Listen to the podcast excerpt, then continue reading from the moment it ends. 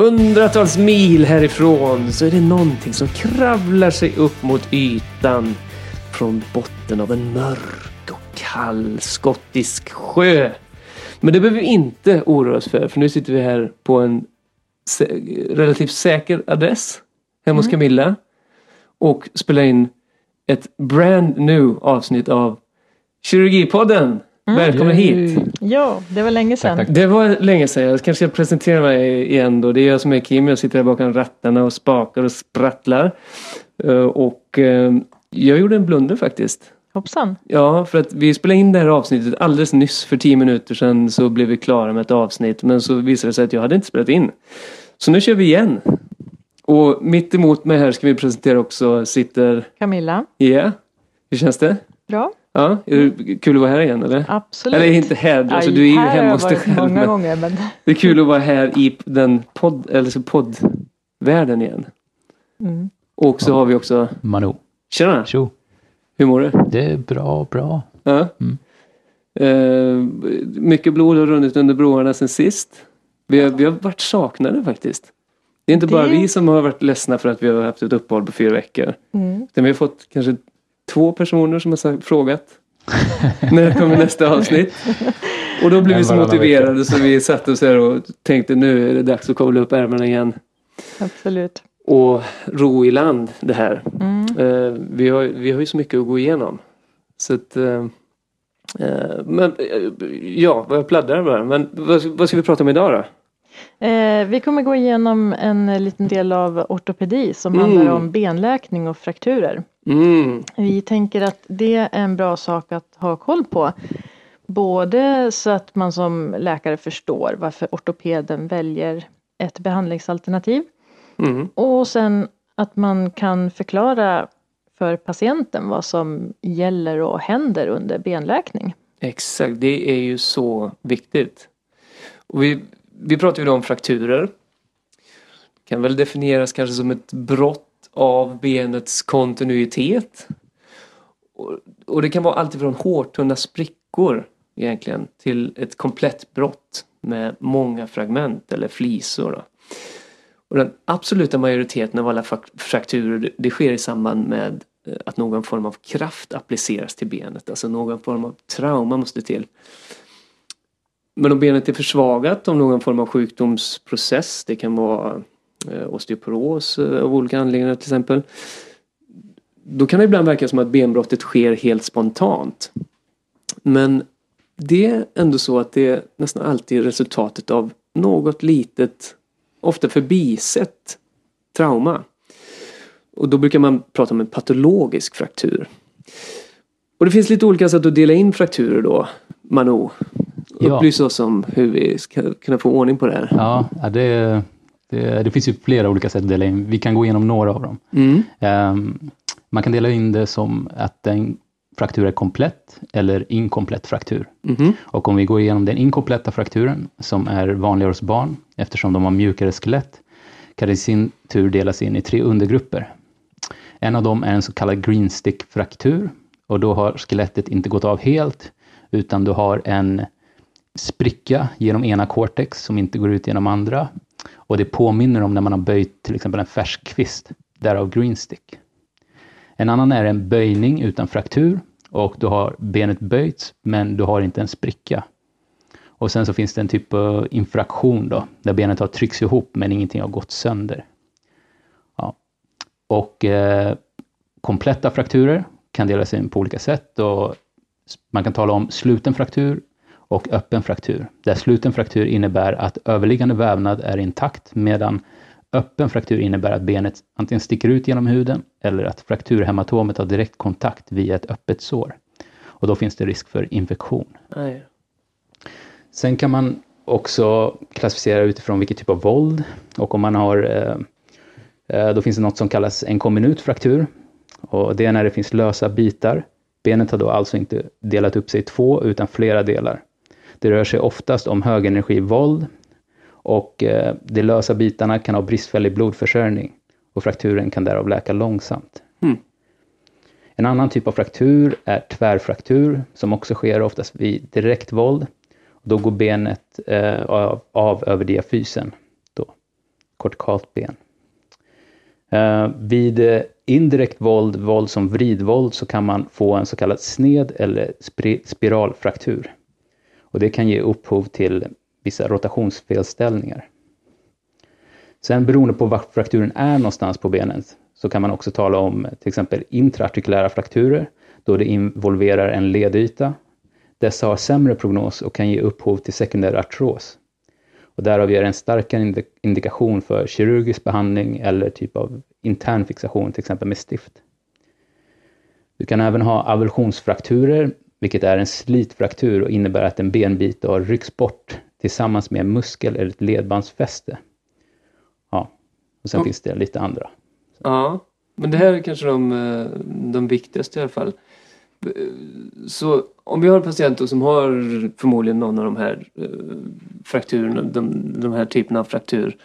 Vad, hur ska vi ta reda på vad, vad det rör sig om då Camilla? Den viktigaste undersökningen är röntgen. Mm. Eh, I anamnesen så är det också viktigt att få fram skademekanismen. För det kan ge ledtrådar på förhand om eventuellt fraktur och hur den kommer se ut. Eh, skademekanismen hjälper ju också till om röntgen är negativ. För då kan man behöva leta efter indirekta tecken på fraktur eller mjukdelsskada och kanske gå vidare med ytterligare undersökningar. Mm. Om vi går in lite på frakturläkning då. Så kan man säga att nästan alla frakturer kommer att läka utan kirurgisk intervention. Men kirurgen kan ibland styra och liksom kanalisera kroppens egen inneboende läkningskapacitet. Och för att kunna hjälpa kroppen på rätt sätt så krävs det en ganska djupgående kunskap om mekanismerna som är inblandade i frakturläkningen. Och precis som vid vanlig sårläkning så kan man identifiera olika faser i benläkning eh, som är väldigt bra att känna till. De här faserna då, de är i och för sig inte riktigt huggna i sten. Eh, kanske snarare huggna i, i ben då. Men då, i alla fall de, de, olika faserna tillsammans utgör ett slags kontinuum och, och överlappar varandra en hel del. Men om vi ska tänka konceptuellt här så kan man dela in eh, läkningen då i fyra olika faser.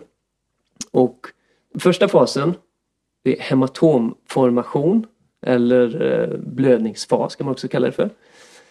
Sen har vi en inflammatorisk fas. Tredje fasen är en reparativ fas och slutligen en remoduleringsfas. Kan du börja berätta lite om den första fasen då Camilla? Mm. När benet bryts då går blodkärl sönder i den omkringliggande vävnaden. Främst i periosteum och medulla. Det uppstår då en blödning och blödning kan man kalla hematom. Och om det når huden så ser man det som ett blåmärke på utsidan. Mm. Framförallt runt frakturen och mellan benbitarna bildas ett kraftigt hematom som kommer att koagulera. Osteocyterna i änden av de brutna benbitarna får nu ingen näring vilket leder till en lokal celldöd och om det finns flisor eller benfragment som blivit helt frikopplade från sin blodförsörjning så kan det bli så att de kommer genomgå avaskulär nekros. Ooh, mm. Låter läskigt. Men om vi går till nästa fas då. Så pratar vi om den inflammatoriska fasen. Och den varar i en eller upp till ett par veckor. Och från brottytorna så frisätts Bone Morphogenic Progenitor Factor, eller BMP. Och det är en eh, tillväxtfaktor då, som stimulerar stamceller till proliferation och differentiering till brosk och benceller. Leukocyter och ytterligare tillväxtfaktorer tillförs i det skadade området och inflammationen eh, stimulerar även kärlinväxt. Delar av den här angiogenesen då har, har redan stimulerats av själva vävnadsskadan när aktiverade trombocyter frisätter mediatorer och tillväxtfaktorer. Det kan vara till exempel PDGF eh, som är en känd tillväxtfaktor. Eh, står för Platelet Derived Growth Factor. Hematomet kommer i den här fasen då att successivt ersättas med eh, granulationsvävnad som innehåller små kapillärloopar kan man säga i en ganska lucker bindväv. Manu, nästa fas. Vad Den reparativa fasen. Okej. I den reparativa fasen sker direkt benbildning om frakturen är absolut stabil och benändarna har direkt kontakt. Då kan benet läka utan ärr. Vid relativ stabilitet har benändarna viss rörlighet och runt frakturen bildas en uppdrivning som kallas kallus. Kallas. Kallus. Ja, Kull, kullas kallus. Sulla, sullak. Sallak. Det är baklänges. ja. Det är grymt. Eh, Själva kallusen består till en början av lucker bindväv med mycket kärl, makrofager och fibroblaster. Men nu börjar specialiserade celler invadera området, till exempel mesenkymala celler och osteogena precursor-celler. De cellerna kommer från den skadade vävnaden, men också från den systemiska cirkulationen. Väl på plats så kommer cellerna att stimuleras till att bilda bland annat omoget kollagen. Det sker en mycket snabb celldelning i området och på grund av hög metabolism uppstår hypoxi och sur miljö. Detta stimulerar till benbildning av nya kärl, vilket är nyckeln till all läkning. I benets ändar, där kärlförsörjningen är rik, går läkningen fortare, cirka 3-4 veckor, medan läkning i diafysen med lite ja, lägre kärlförsörjning kan det ta cirka 6-12 veckor. Mm. Kallusen utvecklas sen vidare under inverkan av mekanisk påverkan. Där liten deformation med stora tryckvariationer leder till broskbildning och alltför låg stabilitet leder till dålig läkning. Medan frakturbelastning stimulerar till benbildning så total immobilisering bör alltså undvikas om man vill ha bra läkning. Och då har vi kommit fram till remoduleringsfasen. Där kommer eh, mineralisering av kallusen att ske. Och kondrocyterna dör enligt principen för eh, endokondral benbildning. Eh, Som är vad? Ja, eh, det betyder typ att i zonen längst ifrån stamcellerna och delningen så har, omogna, så har mogna broskceller gjort sitt jobb med bildningen av osteoid och därefter mineraliseras den vävnaden. Mm. Kallusens kvalitet och hållfasthet är till en början låg men kommer stärkas allt eftersom. Och storleken på kallusen kommer minska. Yttre påfrestningar och mekaniska krafter stimulerar bentillväxt och resorption. Och det gäller ju också för oskadat ben. Eh, bindvävscellerna de känner av i vilken riktning belastningen sträcker sig och förstärker för att svara upp mot det. Och med tiden får frakturen samma röntgenologiska utseende som oskadat ben. All right. Det var eh, de här faserna ja. Och vi har även nämnt vissa eh, celltyper som är inblandade också i det här. Mm, alltså jag vill gärna nämna då några viktiga celler som är bra att ha koll på. Mhm. Först är det osteoblasterna som bygger ben. Okej. Det är, ja, okej. det är Blaster B, och B bygger. och B. Mm, Blaster bygger. mm. Och sen Mhm. har vi osteocyter. Det är de som sitter i ben. Och det låter ju nästan lika cyter och sitter. och de, Det är lite långsökt alltså. nej, nej, nej. det funkar. Syter sitter, blaster bygger. Ja. Mhm. Och, och osteocyterna då, de, de eh, känner av belastningen och de är ombildade osteoblaster också. Och då, då Clash. Och- Osteoclast, the Clash, Clash of the Titans. Aha, just det, på sista osteoklaster. Ja, just det, för de är sådana som bryter ner ben. Bra, då har vi minnesregel för den. Fan vad långsökt alltså. Nej men det hjälper hörni, jag lovar. Okej. Ja. Ehm, Cluster clashar, syter sitter, Mm. blaster, bygger. blaster, nej de bygger. Ja. Bygger. Mm. Okej. Eh, ja, och en- förutsättning då för benläkning det är att benet måste belastas. Men samtidigt så måste frakturen hållas stabil. Och det här eh, kan man ju diskutera lite vad de här olika begreppen betyder egentligen. Vad, om vi pratar om stabil versus instabil fraktur. Vad, vad menar vi då egentligen? Ja, för att eh, skilja det från belastad och obelastad och dislocerad och odislocerad. Ja, det verkar ju vara en slags balansgång här man ska gå för att få en så bra läkning som möjligt. Hur, kan vi, Men jag hur ska tänker, vi tänka? då? eh, om lyssnarna nu tar fram sina pekfingrar Mhm. och så sätter ni pekfingerspetsarna mot varandra. Okej. Okej. Eh, och då, eh, då är de ju odislocerade. Om ni drar isär pekfingerspetsarna, då Mm. är de dislocerade. Okej. Om vi sätter ihop pekfingerspetsarna och sen så böjer vi pekfingrarna eh, mot varandra. Mm. Då kommer det vara instabilt. Ja. Men om vi skulle ha stöttning runt omkring pekfingrarna, då har vi fått stabilitet. Right. Och sen om vi trycker fingerspetsarna mot varandra så Mm. blir det ett tryck där och det blir ju en belastning. Så man kan, man kan tänka liksom med belastningen då att det är snarare tryckförändringar då Precis, så tänker jag. i själva brottområdet. Mm. Och det, det ska man ha. det är bra för läkningen. precis. För att då kommer osteocyterna att känna av belastningen och stimulera osteoblasterna som bygger ben. Ja, hela det där. Just det. Mm. Men det har vi redan sagt. Mm. Mm. Nu är ju inte det här videopodd så ni såg ju inte Camillas pekfinger här. Men ni, Mm. ni, ni kan tänka er.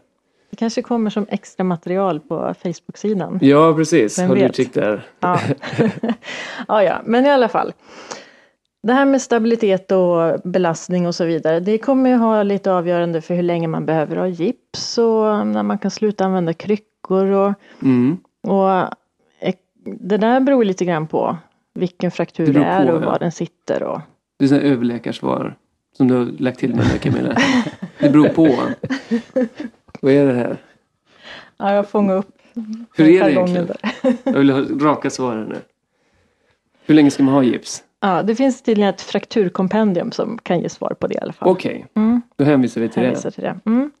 Eh, Men vi ska väl också nämna några livsstilsfaktorer som har betydelse för frakturläkning. Mm. Någon som vill börja prata om rökning? Ja, vi måste prata om rökning. Det Mm. låter som eh, en sån här eh, debattartikel, rubrik. Eh, jo, rökning har ju en eh, hämmande effekt på osteoblasterna. Och som ni kommer ihåg då, då blasterna bygger. Så då bygger vi inte ben helt enkelt. Eller det hämmar det, det hämmar byggandet. Så det är väldigt bra om patienten kan eh, håll, eh, alltså hålla upp med rökningen åtminstone under läkningstiden.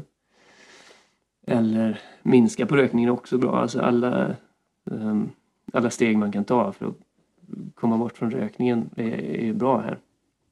Om man inte är beredd att sluta för gott då? Ja, precis. För det är ju, du vet ju alla egentligen att det är det bästa såklart. Men eh, har man inte tillräcklig motivation där så kan man ändå försöka få patienten att, att hålla upp.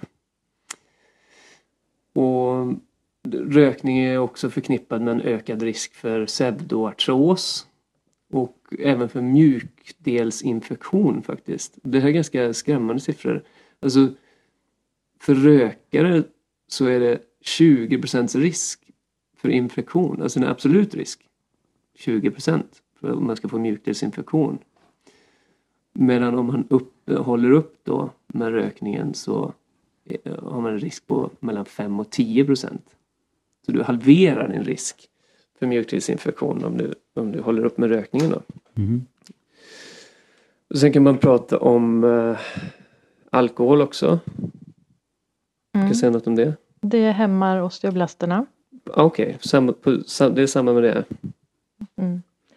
Och eh, sen har vi motion Mm. däremot. Och då motion som ger belastning på benet kommer öka aktiviteten i osteocyterna och stimulera benvävnaden. Just det. Och sen eh, man Så har man inte motionerat innan så ska man i alla fall motionera medan benet läker då med andra ord. Ja, alltså, ja, jo. Mm. Men det är väl Man ska bra vid all, all typ av viss rörlighet, vid all typ av Mm. skada. Så, liksom. Mm. Men Manu, kan du säga lite om hälsotillståndet i allmänheten? Eh, ja, det påverkar ju också förstås benläkningen. Mm. Eh, faktorer som minskar är då matrixsyntesen, är då malnutrition, diabetes, uremi, så behandling med till exempel glukokortikoider, strålning och cytostatika. Mm. Och matrixsyntesen, det är alltså extracellulär matrix, kollagenbildning och så Mm. som, Mm. eh, som krävs för bildning av nytt ben. Mm. Och sen eh, några faktorer som ökar vävnadsnedbrytningen. Det är om det har varit omfattande trauma vid skadan Mhm. och infektion och inflammation. Mm. Mm. Okej, det var det vi hade tänkt gå igenom. Det är alltid sen när vi ska göra ett avsnitt att man blir så otroligt frustrerad för att det finns så mycket att gå igenom. Mm. Men eh, det här det är bara ett litet axplock. Eh, Men vi har i alla fall avhandlat de olika faserna och eh, ja, benläkning i stort. Eh, Så jag är ganska nöjd här. Mm. Ledstatus är ju bra att kunna i ortopedi. Just det, ja. Kolla filmer och träna in det. Det ska jag göra. Jag har ju ortopedi inne på måndag. Ja. Börjar för mig. Och sen en grej till man aldrig får glömma i ortopedi. Det är ju Distalstatus. Distalstatus. Distalstatus. Gör Ja. alltid distalstatus. Vad, vad ska vi kolla efter? Vi ska känna perifera pulsar. Mm. Och Sensorik Sensorik och motorik. och motorik. Mm. Okej. Då har vi koll på det. Då är det bara att köra. Mm. Ut på avdelningen och let's save some goddamn lives. Eh, och tills vi ses nästa gång. break a leg. Circulate.